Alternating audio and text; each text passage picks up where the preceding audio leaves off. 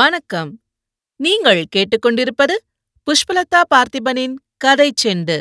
அமரர் கல்கி எழுதிய பொன்னியின் செல்வன் முதல் பாகம் புதுவெள்ளம், அத்தியாயம் ஐம்பத்தி ஆறு. அந்தப்புற சம்பவம். பல நூற்றாண்டுகளுக்கு முன்னால் காஞ்சியில் மகேந்திர பல்லவ சக்கரவர்த்தி அரசு புரிந்த காலத்தில் நாடெங்கும் மகாபாரத கதையை படிப்பதற்கு ஏற்பாடு செய்திருந்தார். பௌத்த சமண மதங்களின் பிரச்சாரத்தினால் மக்கள் சாதுக்களாக போயிருந்த தமிழ்நாட்டில் மீண்டும் வீர உணர்ச்சி தளிர்த்து பரவ வேண்டும் என்பதற்காக அந்த ஏற்பாடு செய்தார். பாரதக்கதை படிப்பதற்கென்றே பல ஊர்களில் பாரத மண்டபங்கள் கட்டினார். அவர் தொடங்கிய ஏற்பாடு இன்னமும் தொண்டை மண்டலத்தில் தடைபடாமல் நடந்து வந்தது. இரவில் மக்கள் மண்டபங்களிலோ திறந்த வெளியிலோ கூடி பாரத கதை கேட்டார்கள். பாரத பெருங்கதையையும் பாரதத்திலுள்ள கிளை கதைகளையும் பாட்டிலும் பண்ணிலும் வசனத்திலும் அமைத்து வீராவேசத்துடன் சொல்லக்கூடிய பாடணிகள் பலர் தோன்றினார்கள்.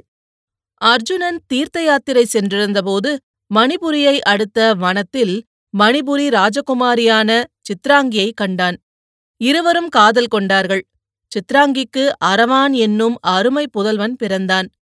மலைநாட்டு கோமகளுக்கு அர்ஜுனனால் பிறந்த மகனாதலால் அரவான் மகாவீரனாயிருந்தான். பாரத யுத்தம் நடக்கப் போகிறது என்று அறிந்து அவனும் பாண்டவர் படையில் சேர வந்து சேர்ந்தான். போர் தொடங்குவதற்கு முன்னால் சகல லட்சணங்களும் பொருந்திய மகாவீரனான இளைஞன் ஒருவனை களபலி கொடுக்க வேண்டும் என்ற பேச்சு வந்தபோது, இதோ நான் இருக்கிறேன், என்னை களபலியாக கொடுங்கள் என்று அரவான் முன்வந்தான். அவனை காட்டிலும் சிறந்த வீரன் யாரும் பாண்டவர் பக்கத்தில் இல்லாதபடியால் தானாக முன்வந்த அரவானையே பலி கொடுக்க வேண்டியதாயிற்று. தன்னுடைய கட்சியின் வெற்றிக்காக தன் உயிரை தியாகம் செய்த வீர அரவானின் கதை தமிழ் மக்களின் உள்ளத்தை கொள்ளை கொண்டது. திரௌபதி அம்மனுக்கு கோயில் கட்டிய இடங்களிலெல்லாம் பக்கத்தில் அரவானுக்கும் கோயில் கட்டி திருவிழா நடத்தினார்கள். மாமல்லபுரத்து ஐந்து ரதங்களின் அருகில் அன்றிரவு நடந்த அரவான் கதை முடிவடைந்து விட்டதாக தோன்றியது. மூன்று உலகமும் உடைய சுந்தர சோழ சக்கரவர்த்தி வாழ்க, கோப்பரகேசரி ஆதித்த கரிகாலர் வாழ்க என்று பல குரல்களில் எழுந்த கோஷங்கள் காற்றிலே மிதந்து வந்தன. கதை கேட்டுக்கொண்டிருந்தவர்கள் எழுந்து கலையத் தொடங்கினார்கள். கதை முடிந்துவிட்டது, மலையமான் சிறிது நேரத்தில் திரும்பி வந்துவிடுவார் என்றான் கரிகாலன்.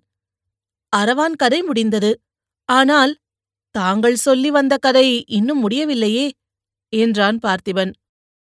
இந்த பிராயத்தில் மலையமானின் மனோதிடத்தை பார், இன்னமும் நடுநிசி வரையில் கண்விழித்து கதை கேட்கப் போகிறார் பார் என்றான் கரிகாலன்.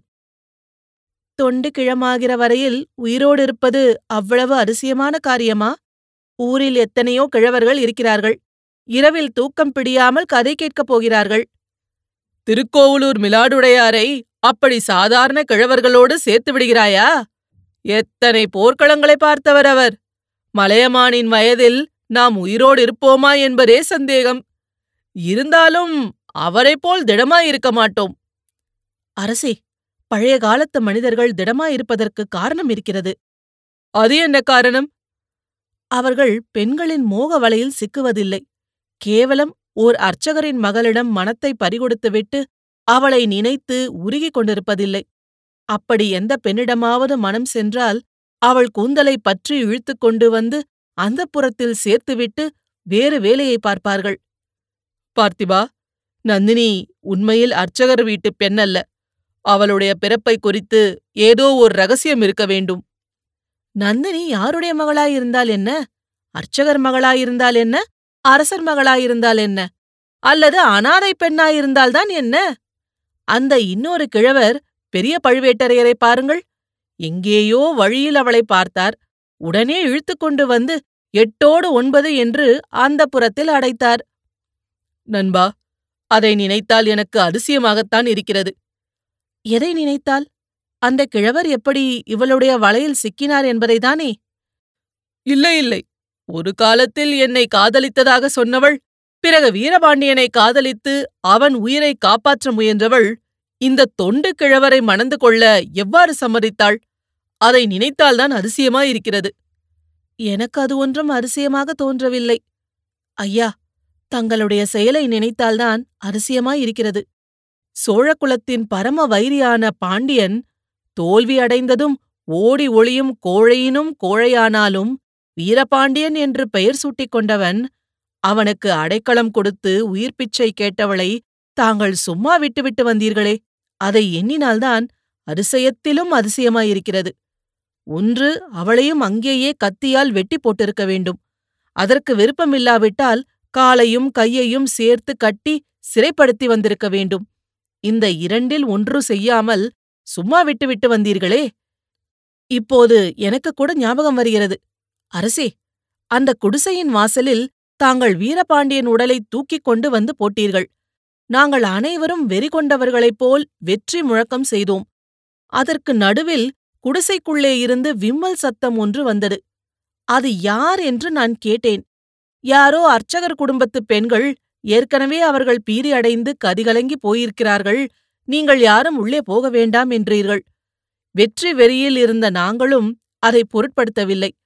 உடனே எல்லோருமாக வீரபாண்டியனுடைய தலையை எடுத்துக்கொண்டு கிளம்பினோம். தாங்களும் எங்களுடன் வந்தீர்கள். ஆனால் எங்கள் களிப்பிலும் கொண்டாட்டத்திலும் அவ்வளவாக தாங்கள் கலந்து கொள்ளவில்லை. உற்சாகம் குன்றி காணப்பட்டீர்கள். நான் காரணம் கேட்டேன். தாங்கள் ஏதோ சமாதானம் சொன்னீர்கள்.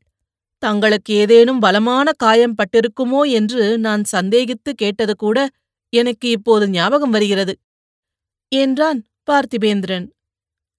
என் உடம்பில் ஒன்றும் காயம் படவில்லை பார்த்திபா. உள்ளத்தில் என்றும் ஆறாத காயம் பட்டுவிட்டது. வீரபாண்டியன் படுத்து கிடந்த கட்டிலுக்கு முன்னால் வந்து அவள் கைகூப்பி என்னிடம் உயிர்ப்பிச்சை கேட்ட காட்சி என் மனத்தை விட்டு அகலவில்லை.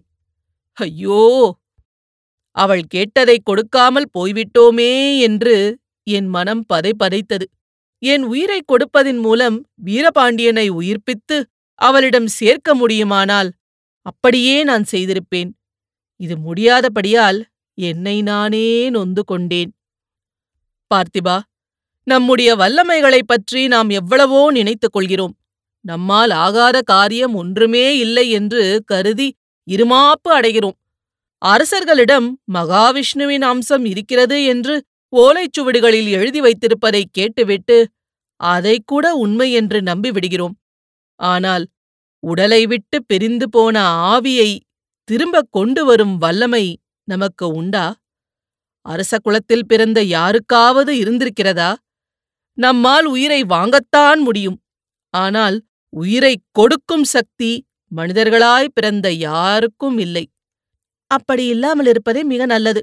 அந்த வல்லமை தங்களுக்கு இருந்திருந்தால் எவ்வளவு தவறான காரியம் நடந்து போயிருக்கும். பாண்டியனுக்கும் மறுபடியும் உயிரை கொடுத்திருப்பீர்கள். அவன் மீண்டும் எங்கேயாவது மலைப்பொந்தில் போய் ஒளிந்திருப்பான். பாண்டிய நாட்டு யுத்தம் ஒருவேளை இன்னும் நடந்து கொண்டிருக்கும். இவ்வளவும் ஒரு பெண்ணின் பொய் கண்ணீருக்காக என்றான் பார்த்திபேந்திரன்.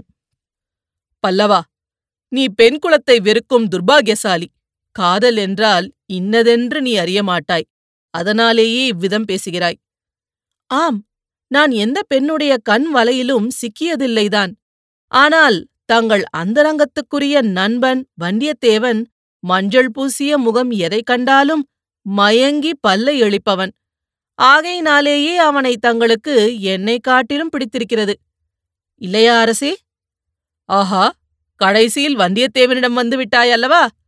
ஏது, இத்தனை நேரம் அவனை மறந்துவிட்டாயே என்று பார்த்தேன். ஆம், அவனை பற்றி உண்மையை சொன்னால் தங்களுக்கு கசப்பாகவே இருக்கும். அந்த பேச்சை விட்டுவிடுகிறேன். பிறகு என்ன நடந்தது அரசே? நந்தினியை மறுபடியும் தாங்கள் சந்திக்கவே இல்லையா? வீரபாண்டியனுக்காக உருகினவள் எப்படி கிழவர் பழுவேட்டரையரை மணந்தாள் என்று அவளை கேட்கவே இல்லையா? வீரபாண்டியனை கொன்ற இரவில் வெற்றி கோலாகலங்களுக்குப் பிறகு நீங்கள் எல்லாரும் பாசறைகளில் படுத்து தூங்கினீர்கள். எனக்கோ தூக்கம் வரவே இல்லை. அவளை மறுபடியும் பார்க்க வேண்டும் என்று என் உடம்பில் உள்ள ஒவ்வொரு நரம்பும் துடித்தது. அவளை பார்த்து ஏதேனும் சமாதானம் சொல்ல வேண்டும், மன்னிப்பு கேட்க வேண்டும் என்று விரும்பினேன். மற்றொரு சமயம் அவள் பேரில் எனக்கு பொங்கி எழுந்த கோபத்தை கொட்ட வேண்டும் என்று ஆவேசம் உண்டாயிற்று. எப்படியாவது அவளை பார்த்தாலொழிய மன நிம்மதி ஏற்படாது. சோழ நாட்டுக்கு திரும்பி போக முடியாது என்று தோன்றியது. ஆகையால் நள்ளிரவில் நீங்கள் யாரும் அறியாமல் பாசறையிலிருந்து புறப்பட்டு குதிரை ஏறி சென்றேன். வைகை நதியின் நடுவில் இருந்த தீவை அடைந்தேன். மனம் பதை பதைக்க, உடம்பெல்லாம் நடுங்க, கால்கள் தள்ளாட குதிரையிலிருந்து இறங்கி மெல்ல மெல்ல நடந்து பெருமாள் கோயிலுக்கு அருகில் சென்றேன். அங்கே இருந்த குடிசைகளெல்லாம் எரிந்து சாம்பலாகி கிடப்பதைக் கண்டேன். ஒரு வயோதிகரும் வயோதிக ஸ்திரீயும் எரிந்த குடிசைக்கு பக்கத்தில் உட்கார்ந்து புலம்பிக் கொண்டிருந்தார்கள். இன்னும் கொஞ்சம் நெருங்கி சென்று பார்த்ததில் அவர்கள்தான் முன்னொரு தடவை நந்தினியை பழையாறை அரண்மனை தோட்டத்துக்கு அழைத்து வந்தவர்கள் என்று தெரிந்தது. என்னை பார்த்ததும் அவர்களுடைய துக்கமும் பீதியும் பன்மடங்கு ஆயின. முதலில் அவர்கள் எதுவுமே பேச முடியவில்லை. கொஞ்சம் கொஞ்சமாக அவர்களை தைரியப்படுத்தி விசாரித்தேன். ஆற்றுக்கு அக்கறையில் இருந்த கிராமத்தில் அவர்களுடைய மூத்த குமாரி இருந்தாளாம். அவளுக்கு பிரசவ காலம் என்று அறிந்து அவளை பார்த்து வர போயிருந்தார்களாம். நந்தினி அவர்களுடன் வர மறுத்துவிட்டாளாம். மனம் போனபடி நடந்து பழக்கமுள்ள அந்த பிடிவாதக்கார பெண்ணை ஒன்றும் செய்ய முடியாமல் அவர்கள் மட்டும் போய்விட்டு திரும்பி வந்தார்களாம். வழியில் யாரோ சில முரடர்கள் ஒரு பெண்ணை காலையும் கையையும் கட்டி எரிந்து கொண்டிருந்த சிதையில் பலவந்தமாக போட முயன்றதை அவர்கள் பார்த்தார்களாம். யுத்த காலத்தில் இத்தகைய விபரீதங்கள் நடப்பது இயல்பு என்று எண்ணி அவர்களுக்கு அருகில் போகவும் பயந்து கொண்டு விரைவாக இங்கே வந்து சேர்ந்தார்களாம். வந்து பார்த்தால் குடிசைகள் பற்றி எரிந்து கிடந்தனவாம். நந்தினியையும் காணவில்லையாம். இந்த விவரத்தை சொல்லிவிட்டு அர்ச்சகரும் அவர் மனைவியும், "இளவரசே, எங்கள் மகள் எங்கே? எங்கள் அருமை குமார் எங்கே?" என்று கதறினார்கள். அவர்கள் நந்தினியின் உண்மை பெற்றோர்கள் அல்லவென்று எனக்கு முன்னமே தெரிந்திருந்தது. இப்போது அது சர்வ நிச்சயமாயிற்று. உண்மையில் பெற்றவர்களாயிருந்தால் இப்படி தனியாக விட்டுவிட்டு போயிருப்பார்களா? ஆகையால் அவர்கள் பேரில் எனக்கு இரக்கமோ அனுதாபமோ உண்டாகவில்லை. நந்தினியின் கதியை பற்றி சொல்ல முடியாத துக்கம் ஏற்பட்டு நெஞ்சை அடைத்தது. "உங்கள் மகள் எரிந்த சிதையை தேடிப்போய் நீங்களும் எரிந்து செத்துப்போங்கள்" என்று வயிற்றெரிச்சல் தீர அவர்களை சபித்துவிட்டு திரும்பி பொழுது விடுவதற்குள் பாசறைக்கு வந்து சேர்ந்தேன். நீங்கள் எல்லாரும் நன்றாக தூங்கிக் கொண்டிருந்தீர்கள். நான் போனது திரும்பி வந்தது ஒன்றும் உங்களில் யாருக்கும் தெரியாது. "ஆம் இளவரசே, தெரியாதுதான். அதற்கு பிறகும் இத்தனை காலமாக இதையெல்லாம் தங்கள் மனத்திலேயே வைத்துக் கொண்டிருந்ததை நினைத்தால் வியப்பாயிருக்கிறது. சிநேக தர்மத்துக்கு இவ்வளவு மாறாக தாங்கள் நடந்து கொள்வீர்கள் என்று நான் கனவிலும் எண்ணவில்லை. தங்களுடைய நிலையில் நான் இருந்திருந்தால் தங்களிடம் சொல்லாமல் இருந்திருக்க மாட்டேன்" என்றான் பார்த்திபேந்திரன். "ஆனால் நீ என்னுடைய நிலையில் இல்லையே பார்த்திபா. இந்த உலகில் யாருமே என்னுடைய நிலையில் இருந்திருக்க முடியாது. என் நிலையில் இருந்திருந்தால் நீ எப்படி நடந்து கொண்டிருப்பாய் என்று யார் சொல்ல முடியும்?" என்றான் கரிகாலன். "அரசே, நடந்து போனதைப் பற்றி இப்போது நமக்குள் விவாதம் வேண்டாம். அப்புறம் என்ன நடந்தது? நந்தினியை பிறகு எப்போது பார்த்தீர்கள்? பழுவூர் இளையராணி ஆன பிறகா, அதற்கு முன்னமேயா?" "அதற்கு முன்னால் நான் பார்த்திருந்தால் அவள் பழுவூர் ராணி ஆகியிருக்க மாட்டாள். பழுவேட்டரையரின் கல்யாணம் நடந்தபோது நானும் நீயும் ஊரில் இல்லை. அந்த செய்தி வந்தபோது நாம் இருவரும் அருவருப்போடு பேசிக்கொண்டது உனக்கு நினைவில் இருக்குமே. அதற்கு சில நாளைக்கு பிறகு எனக்கு யுவராஜ்ய பட்டாபிஷேகம் நடந்தது. அடுத்த பட்டம் யாருக்கு என்பதை பற்றி சந்தேகம் எதுவும் இருக்கக்கூடாது என்றுதான் என் தந்தையும் பாட்டியும் மற்ற பெரியோர்களும் சேர்ந்து அந்த ஏற்பாடு செய்தார்கள். மதுராந்தகனுக்கு யாராவது துர்போதனை செய்து தூபம் போட்டுவிடப் போகிறார்கள் என்ற பயம் அவர்களுக்கு இருந்ததோ என்னமோ. இளவரசு பட்டம் கட்டியதோடு பரகேசரி பட்டம் அளித்து என் பெயராலேயே கல்வெட்டு சாசனம் ஏற்படுத்தும் உரிமையையும் அளித்தார்கள். இனி இச்சோழ சாம்ராஜ்யத்தை ஆளும் பொறுப்பு முழுவதும் உனக்கே என்று என் அருமை தந்தை மனதார வாயார கூறினார். அதை நாட்டார், நகரத்தார், அமைச்சர்கள், தளபதிகள் அனைவரும் ஒப்புக்கொண்டு ஜெயகோஷம் செய்தார்கள். இந்த கோலாகலத்தில் நான் நந்தினியை அடியோடு மறந்திருந்தேன். ஆனால் பட்டாபிஷேக சடங்கு நடந்து முடிந்த சிறிது நேரத்துக்கெல்லாம் அவளை நான் என்றும் மறக்க முடியாத சம்பவம் நேர்ந்தது. பழமையான சோழர் குலத்து மணிமகுடத்துடன் என்னை சக்கரவர்த்தி அந்தப்புரத்துக்கு அழைத்து போனார். என் அன்னையிடமும் பாட்டியிடமும் மற்ற அந்தப்புர மாதரிடமும் ஆசி பெறுவதற்காக அழைத்து போனார். என்னை தொடர்ந்து என் சகோதரனும் முதன் மந்திரியும் பழுவேட்டரையர்களும் வந்தார்கள். அந்தப்புரத்தில் வயது மிகுந்த தாய்மார்களோடு என் தங்கையும் அவளுடைய தோழிகளும் மற்றும் பல இளமங்கையரும் கூட்டமாக நின்றார்கள். எல்லாரும் ஆடை ஆபரணங்களினால் ஜொலித்துக் கொண்டு மகிழ்ச்சியினால் மலர்ந்த முகங்களோடு எங்கள் வரவை ஆவலுடன் எதிர்பார்த்து கொண்டு நின்றார்கள்.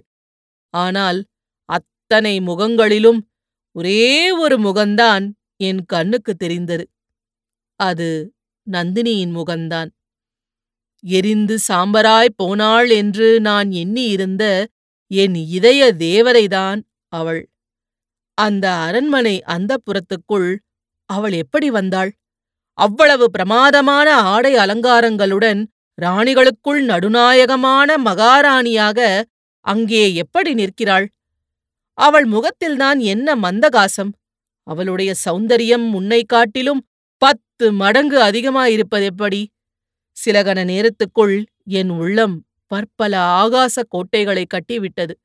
சோழ சாம்ராஜ்யத்திற்கு உரியவன் என்று நான் முடிசூட்டிக் கொண்ட அன்றைய தினம் உண்மையிலேயே என் வாழ்நாளில் அதிர்ஷ்ட தினமாகப் போகிறதா?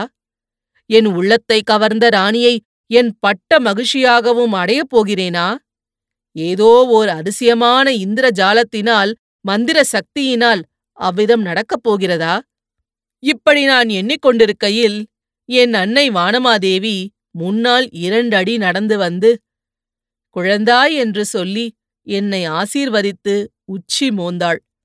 அதே சமயத்தில் யாரும் எதிர்பாராத அச்சம்பவம் நடந்துவிட்டது. என் தந்தை ஆ என்று ஒரு கூச்சலிட்டுவிட்டு திடீரென்று தரையில் சுருண்டு விழுந்து மூர்ச்சையடைந்தார். உடனே அவ்விடத்தில் பெருங்குழப்பமாகிவிட்டது. நானும் மற்ற எல்லாரும் சக்கரவர்த்தியை தூக்கி உட்கார வைத்து மூர்ச்சை வெளிப்பதில் கவனம் செலுத்தினோம். என் அன்னையையும் பாட்டி செம்பியன் மாதேவியையும் தவிர மற்ற மாதர் அனைவரும் உள்ளே சென்று விட்டார்கள். தந்தைக்கு சீக்கிரத்தில் மூர்ச்சை வெளிவந்துவிட்டது. என் சகோதரி குந்தவையை தனி இடத்துக்கு நான் அழைத்து சென்று, நந்தினி அங்கே எப்படி வந்தாள் என்று கேட்டேன்.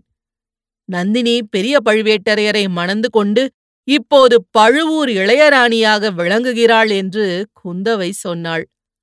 என் நெஞ்சில் கூரிய ஈட்டி பாய்ந்தது.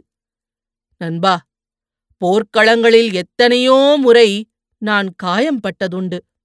ஆனால் நந்தினிதான் பழுவூர் இளையராணி என்று குந்தவை கூறியதனால் என் நெஞ்சில் ஏற்பட்ட காயம் இன்னும் ஆறவில்லை என்று ஆதித்த கரிகாலன் கூறி தன்னுடைய நெஞ்சை அமுக்கி பிடித்து கொண்டான். நெஞ்சில் அவனுக்கு இன்னும் வலி இருந்து வந்தது என்பது நன்றாய் தெரிந்தது. இத்துடன் இந்த அத்தியாயம் முடிவடைகிறது. மீண்டும் அடுத்த அத்தியாயத்தில் சந்திப்போம். இது போன்ற பல சுவாரஸ்யமான கதைகளை கேட்க கதை செண்டு சேனலை லைக் பண்ணுங்க, கமெண்ட் பண்ணுங்க, ஷேர் பண்ணுங்க. மறக்காம சப்ஸ்கிரைப் பண்ணாதவங்க சப்ஸ்கிரைப் பண்ணிடுங்க. நன்றி.